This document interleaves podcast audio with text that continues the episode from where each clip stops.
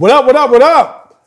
Welcome back to another edition of your new favorite podcast, the Charles Coleman Podcast. Ladies and gentlemen, boys and girls, you know what time it is. It's time to go all the way to hyperspace with the new home for Black Brilliance. But before we get started on another edition, make sure you do yourself a favor. Hit that like button at the bottom of the screen, that subscribe button if you are watching us on YouTube, if you are listening to us wherever you find podcasts, wherever they are heard, whether that's Spotify, whether that's Apple Music, whether that's Pandora, Stitcher. We are everywhere like air, the Charles Coleman podcast.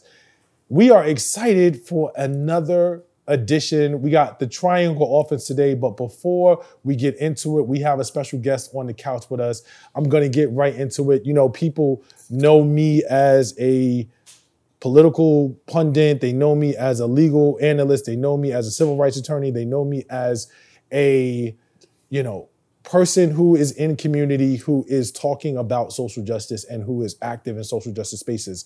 But just like your favorite rapper has a favorite rapper, I have favorite attorneys. I have favorite political pundits. I have favorite thinkers in the space. And I am super excited to bring you guys, if you are not already familiar with, let me introduce you to. And if you already know what time it is, then you know it's going to be a great show. We've got the Bohemian with the Nigerian name or the Nigerian with the Bohemian accident. We soon will find out. Miss Ola Olayemi Olurin is in the building Hey. on the couch visiting the Charles Coleman podcast. It is so good to have you. Yes. Um, I am, I, you know, of all the people who I sort of had on a wish list, you were like legit at the top. And one of the reasons for that is because of the way that you just move in spaces. Um, I believe in giving people their flowers, and like I'm super excited about our conversation because you're always somebody who has a lot of depth, but people don't always really get to see you outside. no, no, they do not. And so it's good to, you know, have you outside. And I'm just gonna get this out the way for people who are watching on YouTube. all right. Them things is thinking and they are outside. We talked about this already. Like this, the, the, the, the things are thinking. If you follow her on IG or you've ever like seen her, you know that the things are thinking. So let's just get that. Don't be watching the episode like, It's gonna be in the comments. It's gonna be in the comments. gonna Someone's be- gonna say I'm distracted. Yeah, right. Like, don't be distracted. Like, it is what it is, right? Like, they the things are thinking. This is an adult. This is an adult program, but welcome. So glad to have you. Looking forward to you being a part of this. yes, episode. thank you for having me. I'm honored. Absolutely, absolutely. And of course, to my left, you already know him, my man 50 Grand, Mr. Style and Performance himself, Mr. High Energy, DJ CEO, Emerson's Finest in the building. What is happening, good people? I'm good, brother. How you feeling? I'm good. I'm Um, good. Champagning and campaigning? Champagne and campaigning, as always, on brand as well. You know. Yeah, always on. This is the illest free commercial for you ever. Yo, post no bills. I'm not mad at that. Um, so before we get started, you know, I, I, we gotta we gotta have a conversation, Black people. Um, we need to start dealing with a list of it's 2023, okay, and there's just some shit that's just unacceptable, and we need to start dealing with a list of what is unacceptable. Okay. All right, um, and I'm not picking on any genders. I'm not. I promise you, I'm not. I'm equal opportunity with this. So if there's something you want to add to the list, we can add it. But there's a couple of ones. We're gonna keep a running list. So, Okay. so for those of you who are watching the show, like this is not the last time I'm gonna talk about this, but things that are no longer acceptable. All right. Okay.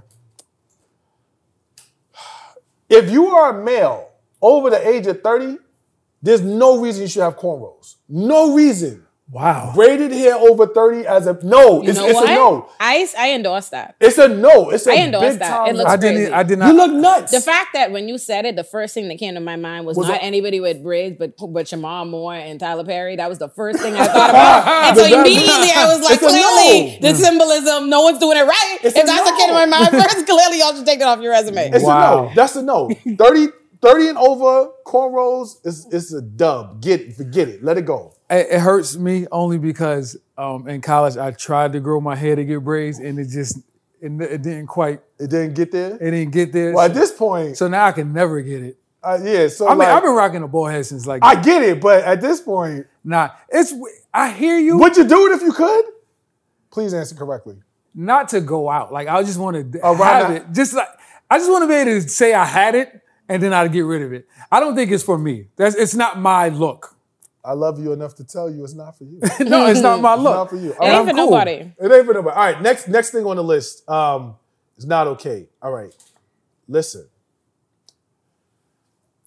I realize that hair in our community is a big thing. I, I get it, but check this out, y'all. If you can't have babies no more, You can't baby hair? you can't have baby hair. Oh wow. Let it go. Let it go. Oh, no, no. no. Oh, wow. Let it go. It, it, it- now hold on. Wow. Let it that go. feels like you saying stop lotioning your skin. Like that just feels like what? Stop what lotioning your skin, Yeah, yeah, it's essential. What do you mean no baby hairs? I, At- think there's levels to it. at I think that there's a new world of really dramatic baby hairs. Now, what I will put besides, Yes. I'm I'm okay to put away the wigs with the baby hair with it. Like okay, there's so a part no of the wig the extra. I don't. Have y'all actually had that? Has anybody had it? Or somebody a wig wearing human being? It's an abomination. Like that doesn't last for long. Like it's first of all, think about it. It's not real, right? It's a wig. Mm. So what they do is they take you know the hair from the actual wig and cut it. You know what I mean? looks it makes nuts. it real I've seen ass hair. do it. And they and they make it look good that first time. That first time when the hairstylist swoops it. After that, on It your look nuts.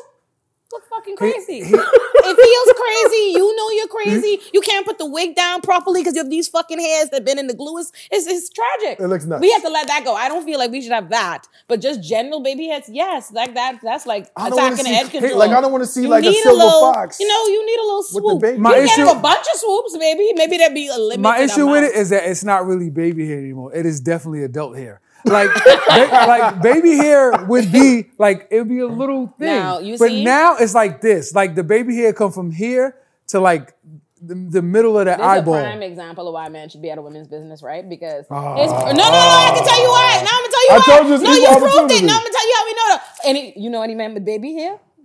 The You light know skinned ones. I'm not gonna put up with you today. Genuine. I'm, going there. I'm not gonna tolerate this today. This is how I know though. Your real problem is, oh, we shouldn't be calling it baby hair, and you shouldn't be calling it shit. Because you shouldn't be talking about the baby hair. I Stay can't talk of about the baby hair? No, y'all gotta stay out Oh, of well, I mean- women's so we can't have braids, but I didn't bring it up. That was your own man. Would you I didn't come for y'all. I allowed You him. I co-signed supported a black man in his free speech. co-signed I it? supported him to make decisions, right? All right, all right, all right. That's what I- I still got Uh. one. I still got one, and this is not prohibitive, right? Like I'm not, I'm not, I'm not. A, it's not a total ban, but we got to get these lashes under control. The last, the lashes situation has gotten ridiculous. Like it's gotten absurd. Please do not try to tell me that you don't know what I'm talking about. I'm going. I'm going to cape for lashes. I know you're gonna cape for them, but we're talking about the more extreme versions, like because it's it's getting it's getting out of control. You know I mean, come on, come on, son, don't don't do that. you know, listen, as a bald head eye girl myself, right? Like, I ain't Oh, got girl, no lashes. right? I ain't got no lashes. Like, naturally, I ain't got no lashes. I look way better with lashes on. Like, if you watch all my appearances from last week, I was real fine because I had lashes. extensions. You look fine. yeah, yeah, you don't mm, see. I, I didn't say I don't look good. I said I look way better with All lashes. right, all right, all I know the truth. I can't know the truth and then sit up here and lie, right? Like talk shit on the lashes when I know I too need that assistance. But like on a scale of one to ten, you don't be at you don't be at like nine, you be at like five or six, right? Yeah, I mean, I don't have no no bunch of big lashes. Yeah, but that's- that's, just uh, because, that's what we talking But that's about. because you as a human being, you have to pick what you could run out with. If I already have these boobs and a head right here, I can't do O I can't OD. But You know- depending on what are the circumstances, I would run out on my eyes, right? Like, yeah. But, you- I but- don't need more drama. You I know that though. Like there's a lot of women out there who really it's it's a lot. Like it's like it's this and this and this. It's just and it's And I just, also think let, let, let, let them cook though. like, if that's their, you they're gonna I get cooked though. they're gonna get cooked. They're gonna get cooked. I, I, I think that those are the things. Anything you want to add to the list, Ralph? Can I? Is it? Oh yeah. Yeah. Is that the same? uh, um, no, I think you covered it. I mean, there's always there's always something We're that you keep a running list. We're yeah, gonna- there's always something that you can add. We're gonna we're gonna Yeah. keep running this. That's gonna bring us to our shortcuts, ladies and gentlemen. This is our news and views, comments, and conversation on things that are front of the mind that you may not necessarily be having discussions about in mainstream media, but still are relevant to the culture, relevant to the conversation, relevant to the community. Um, so at the Charles Coleman podcast, we during shortcuts occasionally play a game called One Gotta Go. And for those of you who are unfamiliar, that game is similar to any of the memes you've seen on social media. I give you an example of four different things, and one of them got to go. All right, so this is intended to be fun. This is not like algebra or calculus, if those things are hard for you, because they were hard for me. So, which is why I'm a lawyer. Um, all right, so we are going to do one gotta go music edition. Great. Music edition. Oh, okay. All right. Okay. This is this is and and and I'm you know I'm gonna keep it a thousand. This is definitely Black American music edition. it's okay though. Everybody's in.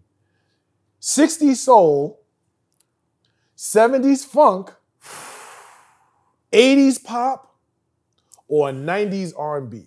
Wow. Born in '93. This is all. What's truly safe is what matters. Is the '90s. That's what's safe immediately. That's did you think so? Oh, I know. So because yeah, that's when I was alive. I can't be debating with y'all from that. I wasn't alive in the wasn't 60s. I alive don't in the know. 60s. Listen, we born in You know 70s. you clapping and listen. How old do you think we are? I know. Earlier, I've been why you don't have people come to your I've house. been sitting there casually listening to y'all talk for quite some time. This in is the backdrop. disrespectful. And earlier, y'all called out the years 88 and 92 in casual conversation. I was born in 93. So all that matters is it makes y'all old enough to have experienced a life before Just my FYI, time. just FYI, we weren't slaves. we were not slaves. Listen to that. We're not doing that. Yeah. See y'all, I'll let you go first. Which one's going? Um, this is this is tough. Um, for me, it's gonna be 80s pop.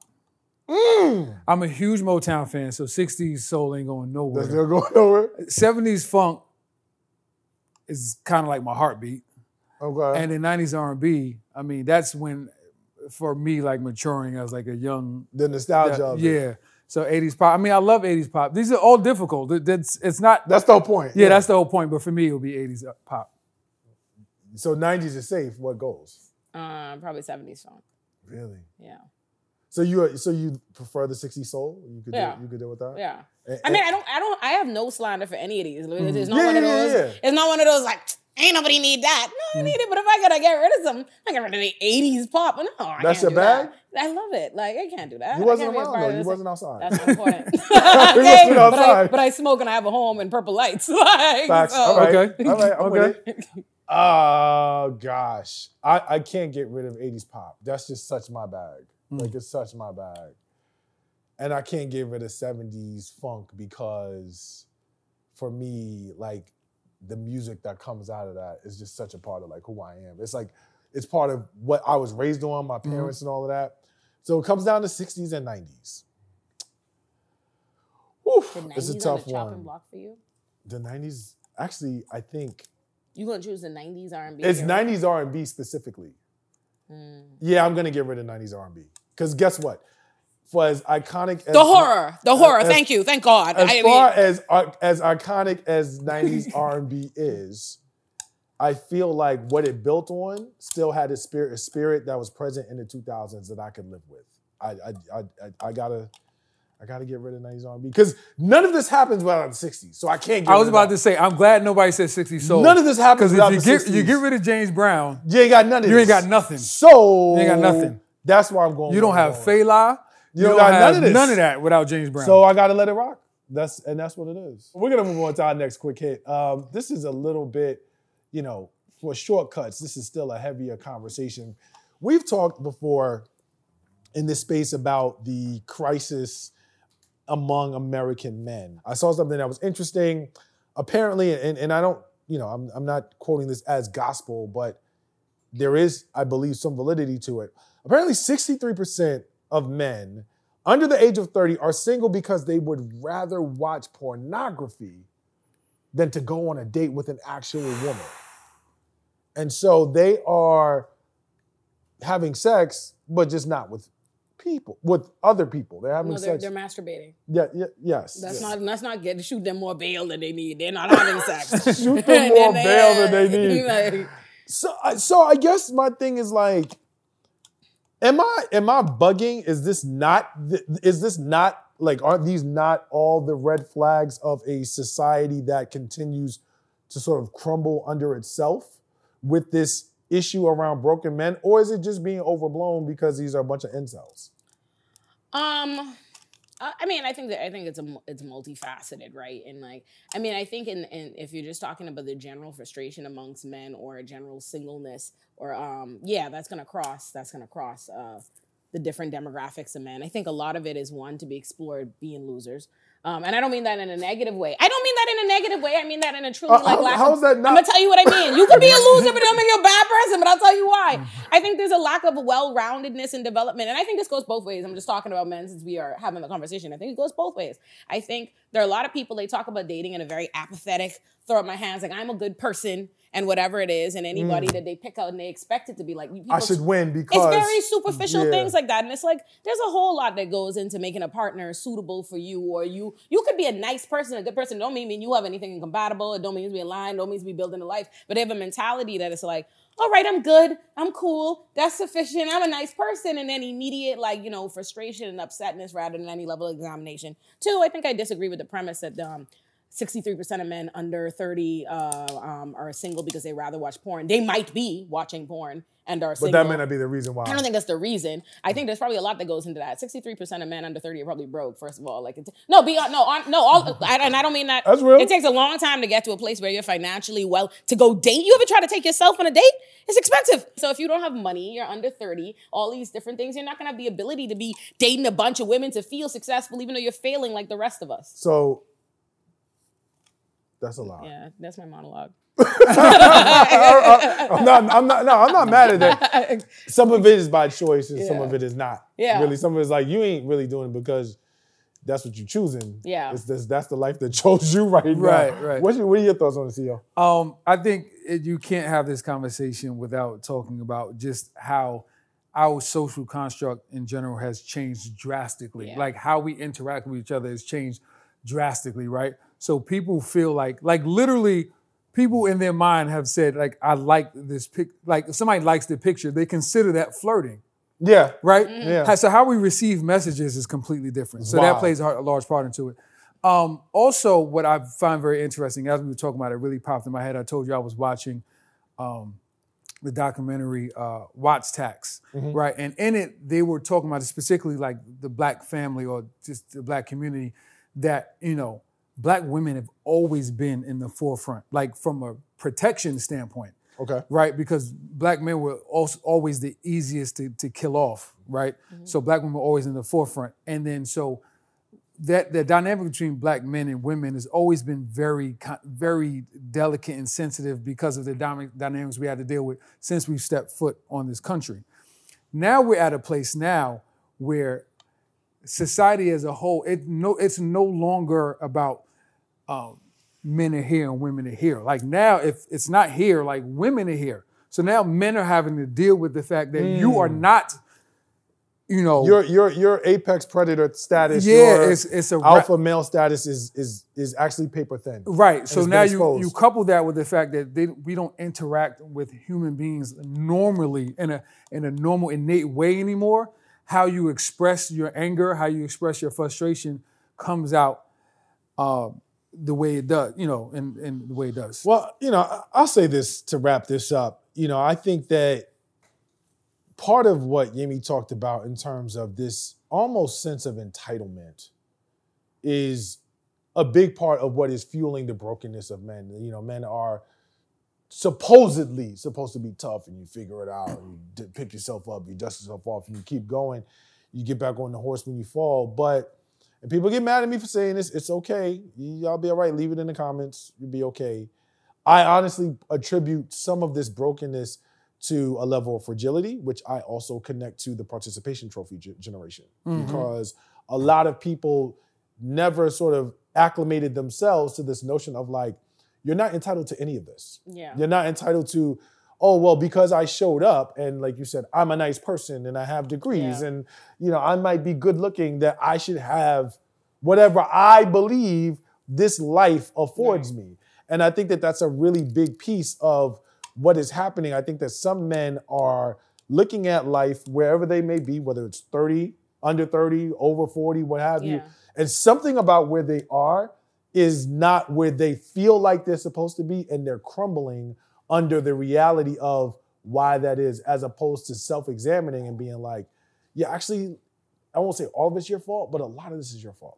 Moving on, that's going to bring us to our contributor segment. And of course, we have my man on the couch, Mr. High Energy himself, DJ, CEO. So, we're talking about style and performance. Yes, sir. Yes, sir. What we talking about? So we're going to talk about the performing arts. and how in today's climate, uh, p- performing artists are subpar at best. Whoa.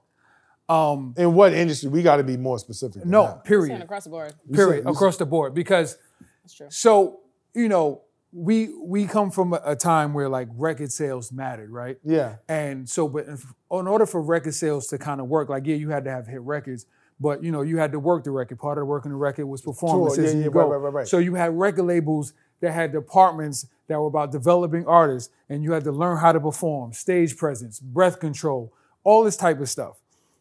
That doesn't exist anymore. Record labels are all but obsolete, and artists are now becoming. Mm. Yeah. They're just becoming because of the internet. They're becoming because of social media. So they have no training, they have no sculpting whatsoever. And then when you see them perform, it is horrendous. suck. A lot of people, I don't, I can't speak for. I know for me, a lot of times, like how I become a fan of an artist is watching them perform.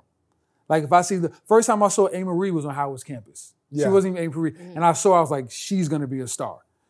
There's other stuff that happened, but she. Hey, for on behalf of the 23 fans of hers that are left, I will tell you we will not disparage the name of Amy. No, no, no, no. this I saw her. I was like, "Yo, she is a star." Thank you. because of Is. her, because of because of her performance. But now you watch and and and I don't want to be I don't want to be the old guy on the porch, you know, waving my finger. But if you saw the uh, According to Yemi, you already are. But the I know, right? The the the uh, the hip hop 50 tribute on the Grammys, right?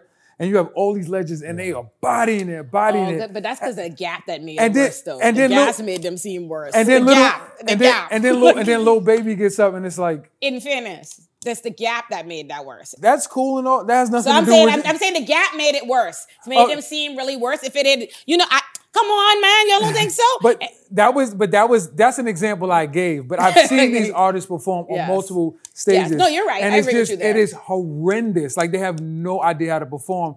And I feel like the performing art, perf- the p- performance of your art, I think that has been lost. You're say, right. Say what you will about you know everything that you said, Mm-hmm. and say what you will about Sean P. Diddy Combs. Mm.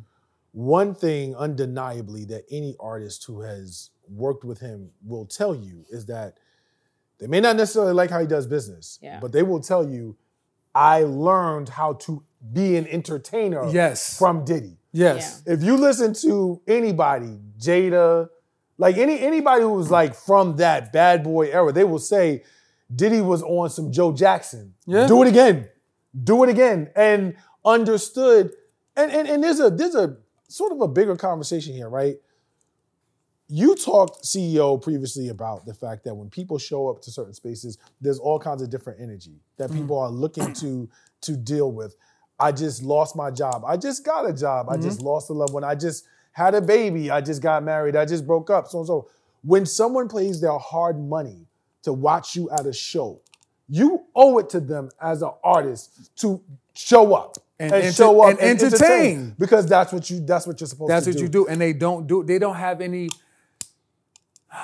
I I don't know what to call it, but they don't have any, I feel like they don't have any stake in their performance. Well, I think it's part of yeah. Go ahead. I'm sorry. I agree with y'all, but mm. it's also a reflection of the fact that the times have changed in a drastic way, right? The reason why, like, they used to be able to B2K and all these people, it was years and years and years of training them and pairing these people up with the right way and stuff. What happens is, and I, this isn't even just true in music, I think this is true in media, it's true in the news, it's all this. People, they don't go and they seek talent anymore because they can't afford in their mind, like, the, the way times move, The time times of change, Yeah. to make that kind of investment. So what they do is people have to create their own buzz around them or whatever. And if you happen to shake, they grab a person, but you don't have the same opportunity. Before it used to be, it's like you have way less opportunity to make it big. But that time period that you do, it's the same thing with like comedians, all their jokes. By the time you see a comedian's first stand-up is the best stand-up because they've been doing them jokes Yeah, road for like a year, two long. years. Then yeah. once they start putting out a stand-up back to back every Yeah. year, the quality diminishes. There's not as right? much time to cultivate because the demand exactly for you to be These out there is artists, greater. What happens is they, they they you know they get it. It's like when you if you go viral on Twitter and you you get an opportunity,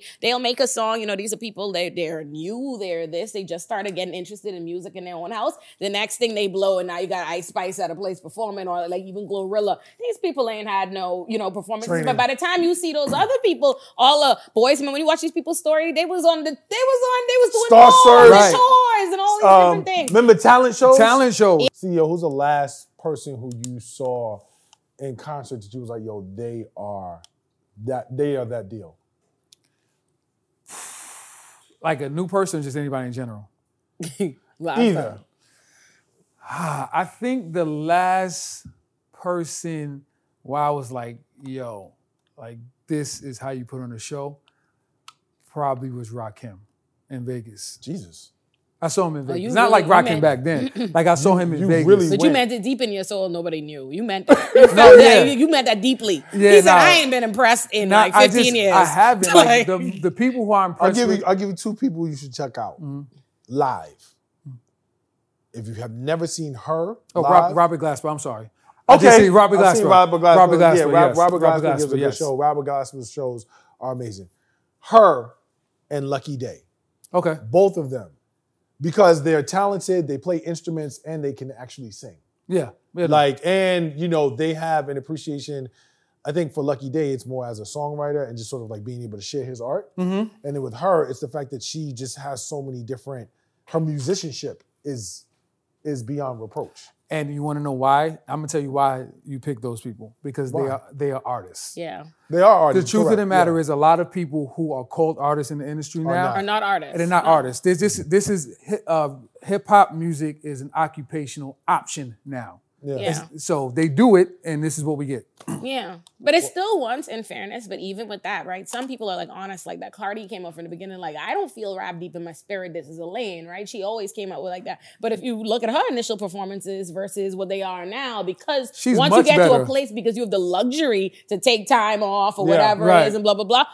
She put that. She put on a hell of a performance. But Very when true. she first came out, it was like she Trash. didn't be able to perform these. in Very real very life. true. Very yeah. true. Very true. Well, that is going to do it for style and performance. We need people to actually perform with some style. Yes, it's a performance. it's a performance with DJ CEO. And that's going to lead us to our main topic. But before we get there, make sure you do yourself a favor. Hit that like button, hit that subscribe button at the bottom of the screen. The Charles Coleman Podcast, wherever you are watching, wherever you are streaming, this is your new favorite podcast. This is the new home for Black Brilliance. We're in adjacent spaces, if not altogether the same space, around the conversations that we have, right?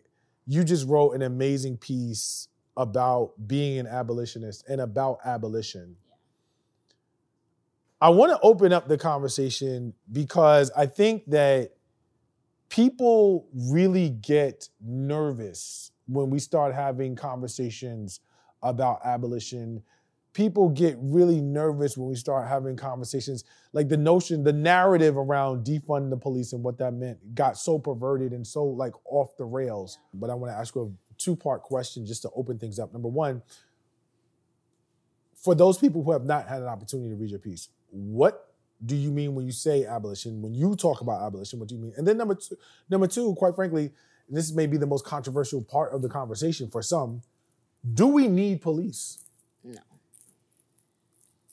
No. I, No. Okay. So boom. All right.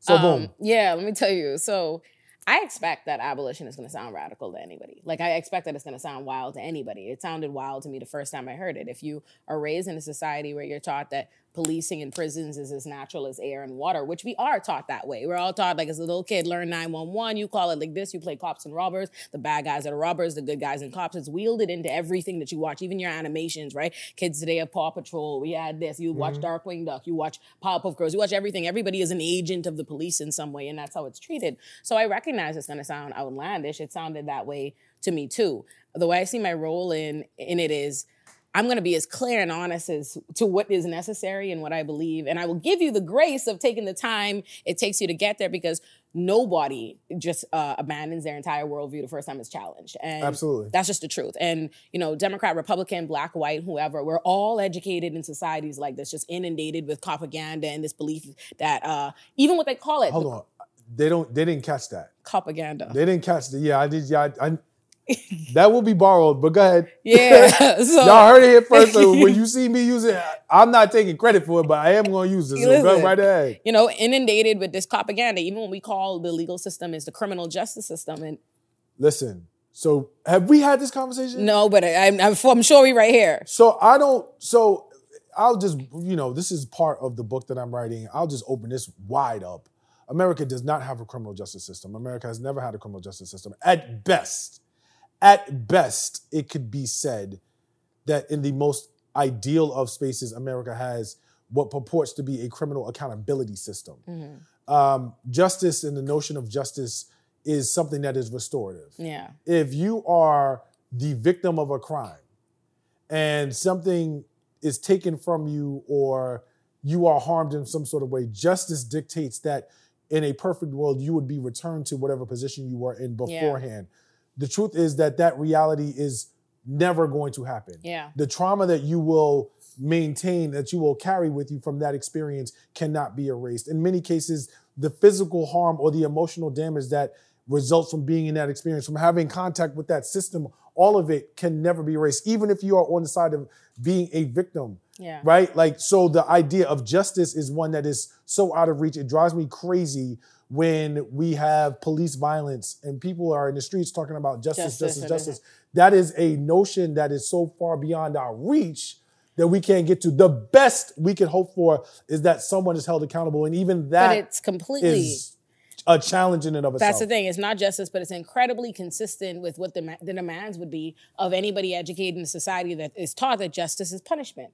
That's what we're taught. Yeah. That's what the system does. And you know, I, I constantly uh, harp on the fact that this deliberate misnomer, but it's not to you know to be educated to be like, oh, that system's not just, and you keep calling it that. No, no, no. I do that because if you think of something, if something is called that, you think it's a criminal justice system in your mind, its purpose is to bring about justice, regardless of it, what it's actually doing. That's its intended purpose. So if it doesn't do that, you think of it as a mistake. The system is making an error, and that's what makes the conversations for reform and all these different things. So it has to be. That's why it's ingrained in us, and people. That's why their default is no matter how many times you tell them, they can hear literally spend their entire life hearing tragic stories, hearing about the Central Park Five, hearing about the George Floyds, hearing about all these different things, but they still ultimately think this is an anomaly somehow. This is Yeah. this is this is a broken a broken wheel somewhere that needs to be fixed rather than the routine reality of the day to day. I think it's also a piece of we have, particularly in our community, Yeah. um, in larger society in America for sure, but in our community, we have what I like to refer to as the illusion of safety. Yeah. And part of that is the notion of how we discuss crime, Yeah. right? So crime is sensationalized in a way, we both know this.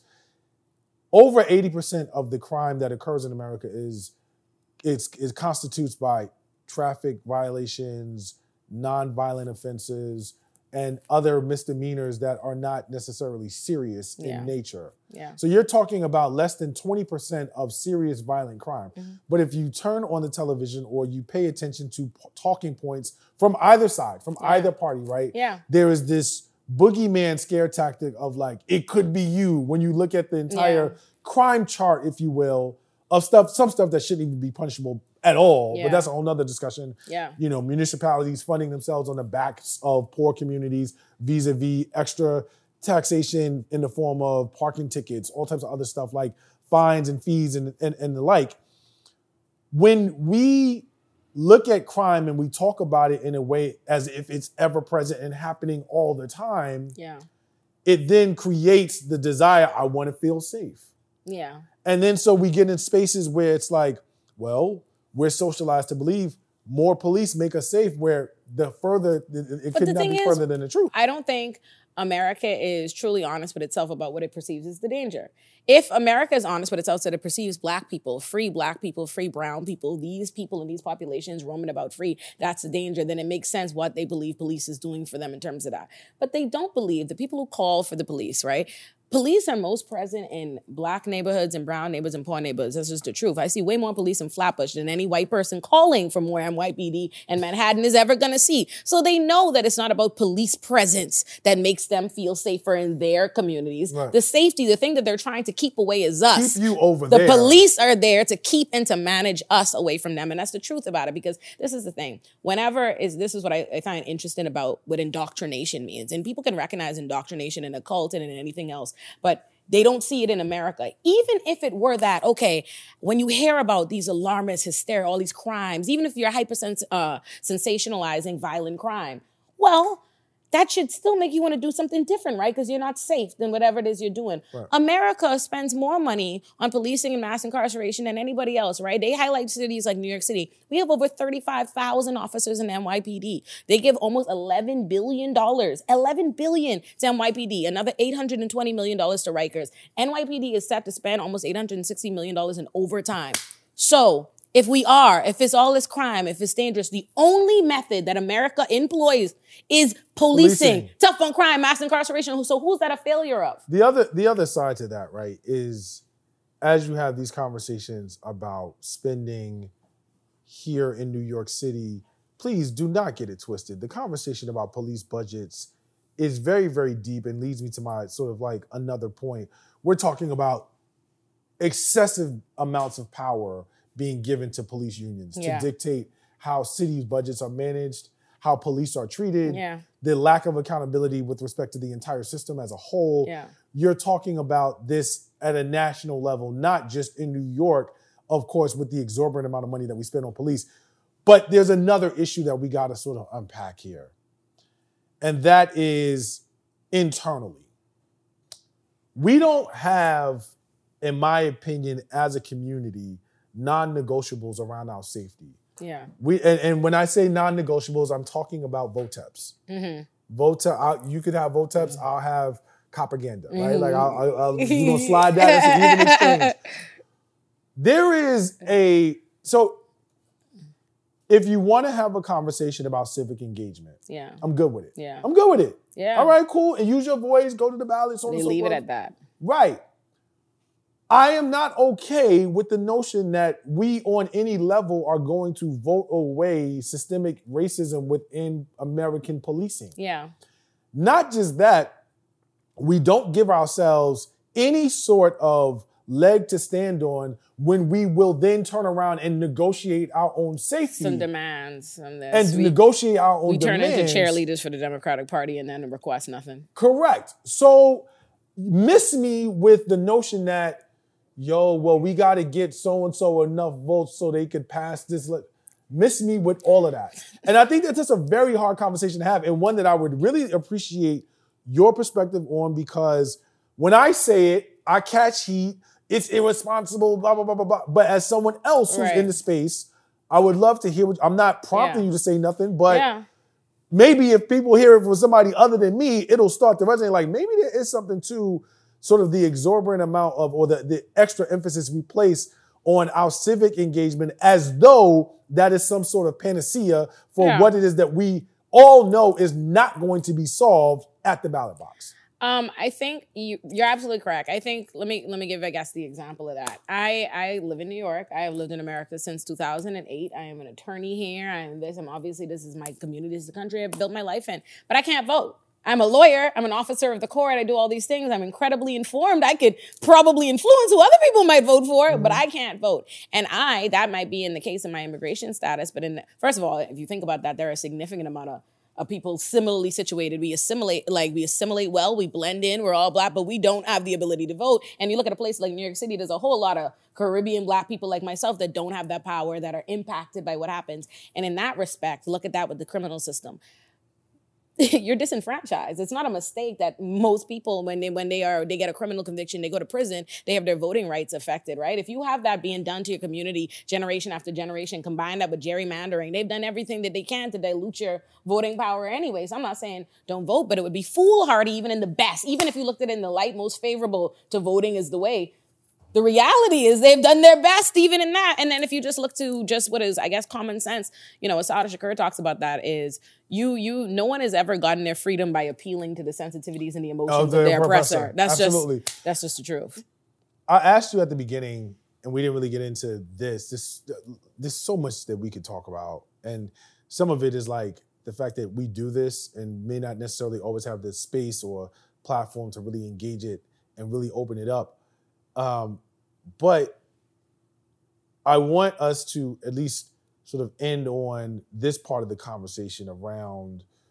You know, I asked you initially, do you do we need police? Yeah. And you said no I think that for people who are in community, that example, or that answer rather, is is is is troubling. It's it's it's hard to digest. And part of the reason is there are people who are legitimately concerned about crime in community. Are- Everyone's concerned about that. and so I think for people who are in that space to make the jump to like, yo, we can police ourselves or we can reimagine what this looks like, it's very, very difficult. What do you say to them? So what I find interesting is what the default becomes. Whenever I appear on shows, you know, I be on some right wing spaces, they love to be like, oh, statistically we polled and black people really care about crime. Yeah, yeah, yeah. Everybody cares about crime. Everybody cares about feeling safe, right? What we disagree about is what that means and how to deal with it. And they've America has created this default so that to care about crime and safety means you have to want to fund a, a failed approach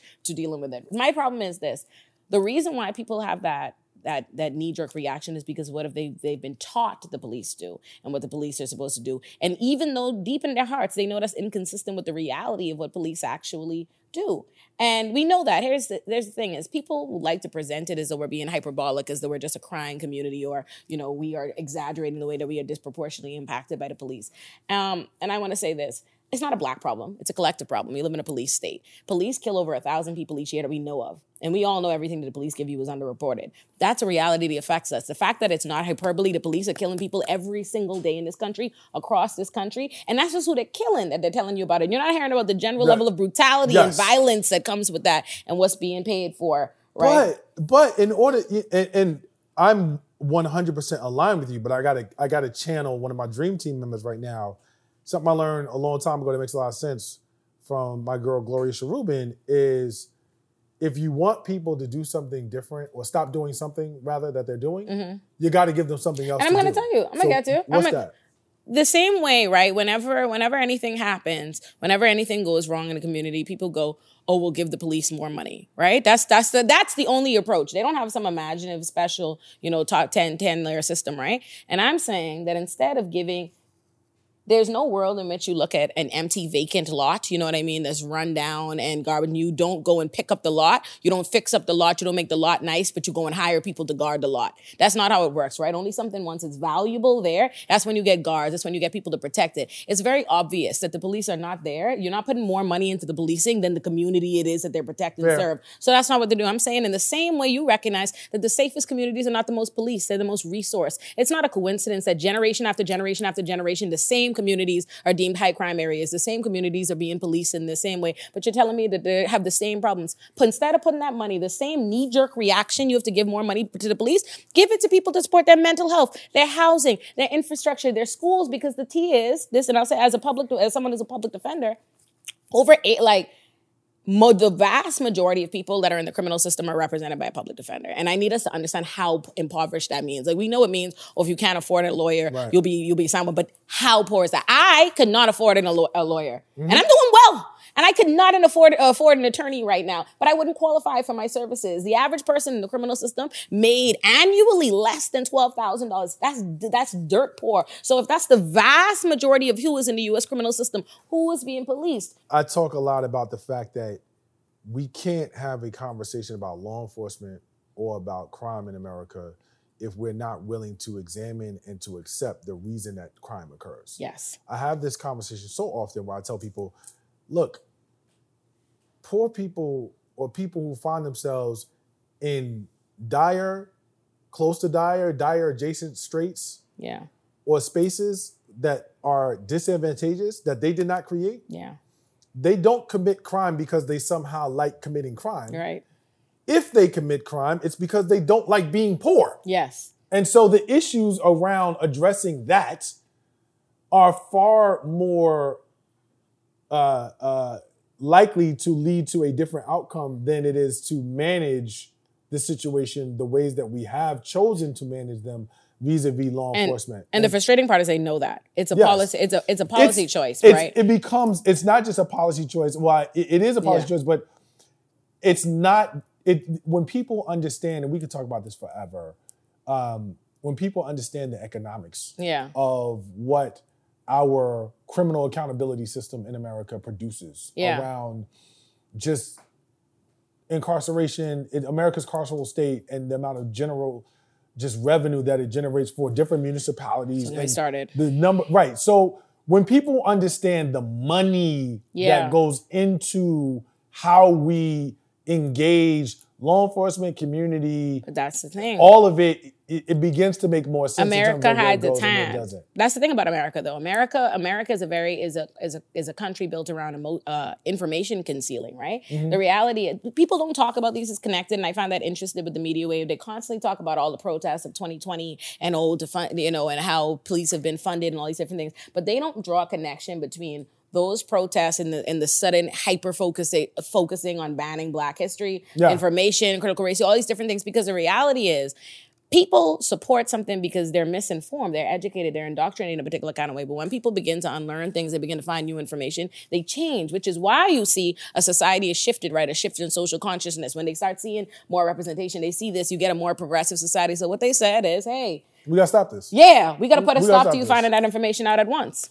Listen, you know, I uh, was super excited about having you on the show, and this has not at all disappointed. I am definitely loving having you here. Would love to have you back. Um, just super dynamic, super dope. I mean, we both are clearly nerds and could get into this all the time, but I just had fun actually having you be able to be you, you know what I'm saying? Not necessarily um, as a pundit, but also, you know, get into our bag. So, ladies and gentlemen, this has been Olayemi Olurin on the couch for today's conversation. Thank you so much for being here on the Charles Coleman Podcast. This is Rules of Engagement, everyone's favorite segment on the Charles Coleman Podcast. I'm your host, Charles Coleman, and this is our conversation about adult love, sex, and relationship. We're gonna get right into it.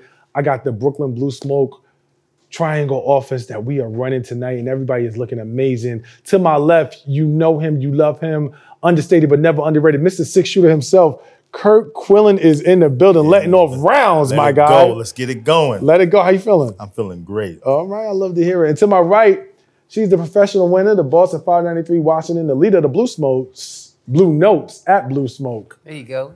We got Gloria Sharubin in the house. How you doing? I'm wonderful. I'm wonderful. How you feeling? I'm good. I'm, I'm, li- I'm feeling even better with these vibrant colors. I love I what you're doing. appreciate you, man. Y'all are doing a disservice. This is why you got to watch on YouTube for what, everything that's given, everything that's being given. So we got a, a, a relationship question tonight. You got to be honest. okay. You gotta be, even if it don't apply to you, you might know somebody it applies to. All right. So you are in a relationship. You're in a space. Okay. And as part of your normal being, you go certain places that you like to enjoy. In doing this, you may want to take a significant other or your new significant other, your old significant other, or no, actually, we're going to make it even spicier. You got some bodies mm. in that space, some bodies that are in that space that regularly go there, that you regularly encounter. It's no beef, it's no issue, it's no thing. But your significant other now wants to experience this space with you, the new significant other. Do you tell the new significant other? So listen, um, there's bodies all over the place. Carnage. this, this is a virtual cemetery for me. So so understand what you're walking into. Do you do that? Or do you just say, baby, let's find somewhere new to go? Like, how do you navigate that when you, because like you might be able to navigate the space fine on your own. But Right. when you add your significant other to the mix, how does that change your approach? Or does it change your approach? um, I think logically you would have to admit that it would change the approach. Okay. Um, because of the the the the the new added energy that you now are responsible for, right? So um, yeah, you you you, you got to curve it. But if it's a place that you really want to be with this new person, I think you have to expose where the bodies are being kept. You got to tell them. You gotta now. tell 'em. Now I got to follow up for you. Mm-hmm. What if once they find out that you got all these bodies in this space, now they're no longer comfortable with you going there? Now what do you do? I mean, that's, but then now we're talking about the integrity of the relationship, right? So are we doubling back to that conversation we had about you could tell your significant other where they can and can't go? Very fair question. Or do you now deal with the new headache that you've created in your honesty? So Right. It's a and- balance. It is a balance, and, and I think that what you said about integrity in the relationship is actually a very important piece. G, what do you think? You tell them? No. You don't tell them. I, I think You you see what women do? Nah, nope, nope. I ain't telling them. I'm I, I think that there are certain realities around who you're dealing with, right? Mm-hmm. You know, talking about the carnage is not going to make the person feel comfortable. They're not going to want to be in that space anymore. It's going to change my ability to even be able to enjoy, Mm. Enjoy the space, space. yeah. You know what I'm saying? So Do you still take them to the space? that's the issue. It depends on what type of carnage is lying around. You know, if it's the type of carnage with people that I know they have the integrity to maintain certain and way. move in a certain kind of way, then I'll bring them. But if it's carnage that's infectious and they they still that's really dead? they ain't really dead yet. Zombie dick? I can't right. I can't bring them there. you know what I'm saying? dick. Because that other person's gonna know. You know what I'm saying? They're the gonna- they're gonna pick up on it. Like they're gonna pick up on it, and then it's gonna become an issue. what's you know what I'm funny? saying? What's funny about that is that like I think men are less like we could still pick up on it, but women like you walk in the door and the woman be like her, her, her, like they know, Mm-hmm. like there's don't do it, fellas. If fellas, We fellas, they will know. Do not have your new joint around anybody you've knocked down before and think she's not gonna know. Right. She's gonna know. She's gonna know. She's gonna know. We are all detectives. Like I don't know, like We're like bloodhounds. It's just it's just the energy. You know what I'm saying? why she got your cologne on for Right. three years ago? Why she Word. blinked with the left eye Right. and not the right eye every time she looked this Is way? that it, so? You're not going to tell them, "I get it." You said you don't know if you're going to take them. You might, you might not. Is that dishonest? No, it's not dishonest. It's just managing emotions. What? Listen, at the end I of the day, cannot wait to use that. What? Yeah. Nigga said it's, not, dishonest. It's managing Managing. emotions. it's managing emotions. Yo, I don't want to make you can't uncomfortable. Wait to use that shit. Do you hear me? Bitch, you credit the first time. After No, I, like because it's gonna sound so odd. Like, where you where you got that from? G, I heard it from G. G Listen, said. At the end of the day, And that sounds like some shit only I y'all are allowed to use. that we No, can't even. we do it. managing Everybody, emotions? everybody does it all the time. They might not have labeled it as that. If I know something's gonna make you uncomfortable, it's up. It's on me to manage that. You know what I'm saying? Because I don't want to. Listen, I want, conceptually, I, get it. I want to maintain the goodness of that space. Like that space, if I enjoy it, you know what I'm saying? Like I'm gonna keep it above with you. There are some spaces that I've banned myself from going because of previous relationships where Hmm. I'm just like, it's gotta, it's gotta go with the with the relationship. you I let it gotta go. give it up. You know what I'm saying? Because it was something that is has so much history that I don't either want to run into that person in that space or when I'm there, it's gonna, it you of- reminds me Yeah. of something. You know what I'm mm. saying? So I've abandoned some spots. Would you feel as though you had been misled? Well, first of all, would you want to know if you were in a spot? And my And- my other Yeah, and y'all had that bodies in had it. bodies in it? I can't be in there. You can't go. I can I, I don't I don't want to know. I don't want to be in there. I never. For me, it's all about perception, right? So So you don't want to be. The, you don't want to look like a sucker, in no circumstances. and you feel like that. You well, Well- actually, no. I mean, there See, are. this is why women, we tell women all the time. I actually have talks on this. You don't tell your man ever. on- You deny, deny, deny. Unless you got video content of me we and out this here person. lying. Damn, We that's what we're doing. We are lying. lying all I mean, Like, so we then life is it good now. We can I'm lie again. That's If we, it. lie, we all Right. lying, let's all we lie. managing emotions. Okay, baby. I'm cool. telling If we all lying, men then let's all can't lie. That's it. Men can't handle the knowledge of the other men that I slept with. It's And just- women can.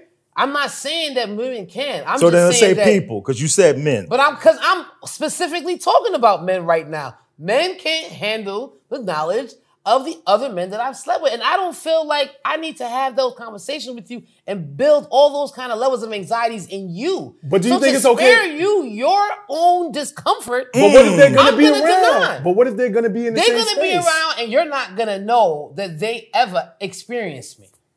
Because I'm mm. never admitting to it. Unless this mm. person, But what unless happens- you knew I was married to him and we share a child.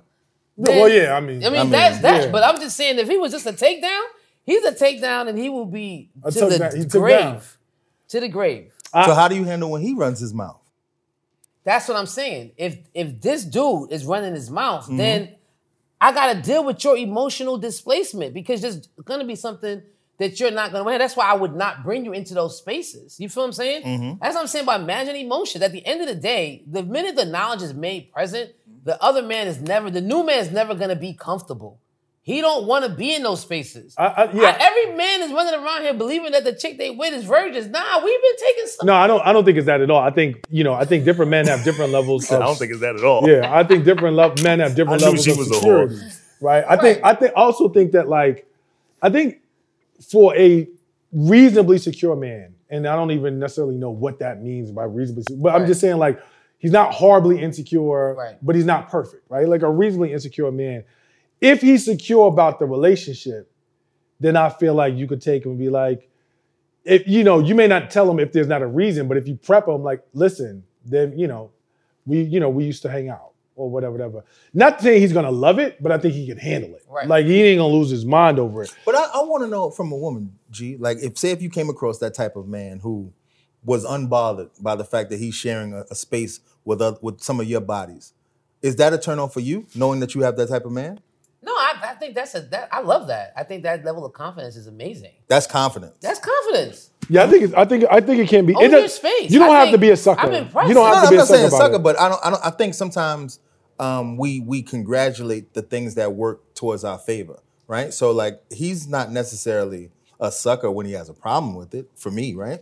Nor is he this noble guy when he doesn't, because maybe he just don't care that much about you and your past to allow that to bother him. Right. But if you knew that part, you wouldn't congratulate the fact that he didn't care. You get what I'm trying to say? I mean, I don't know. I don't know that either way it bothers me. I think that there's a reality around our history, and I mm-hmm. think that in relationships, people need to come into them with an under an expectation that there are other bodies. You know what I'm saying? Mm-hmm. The question becomes.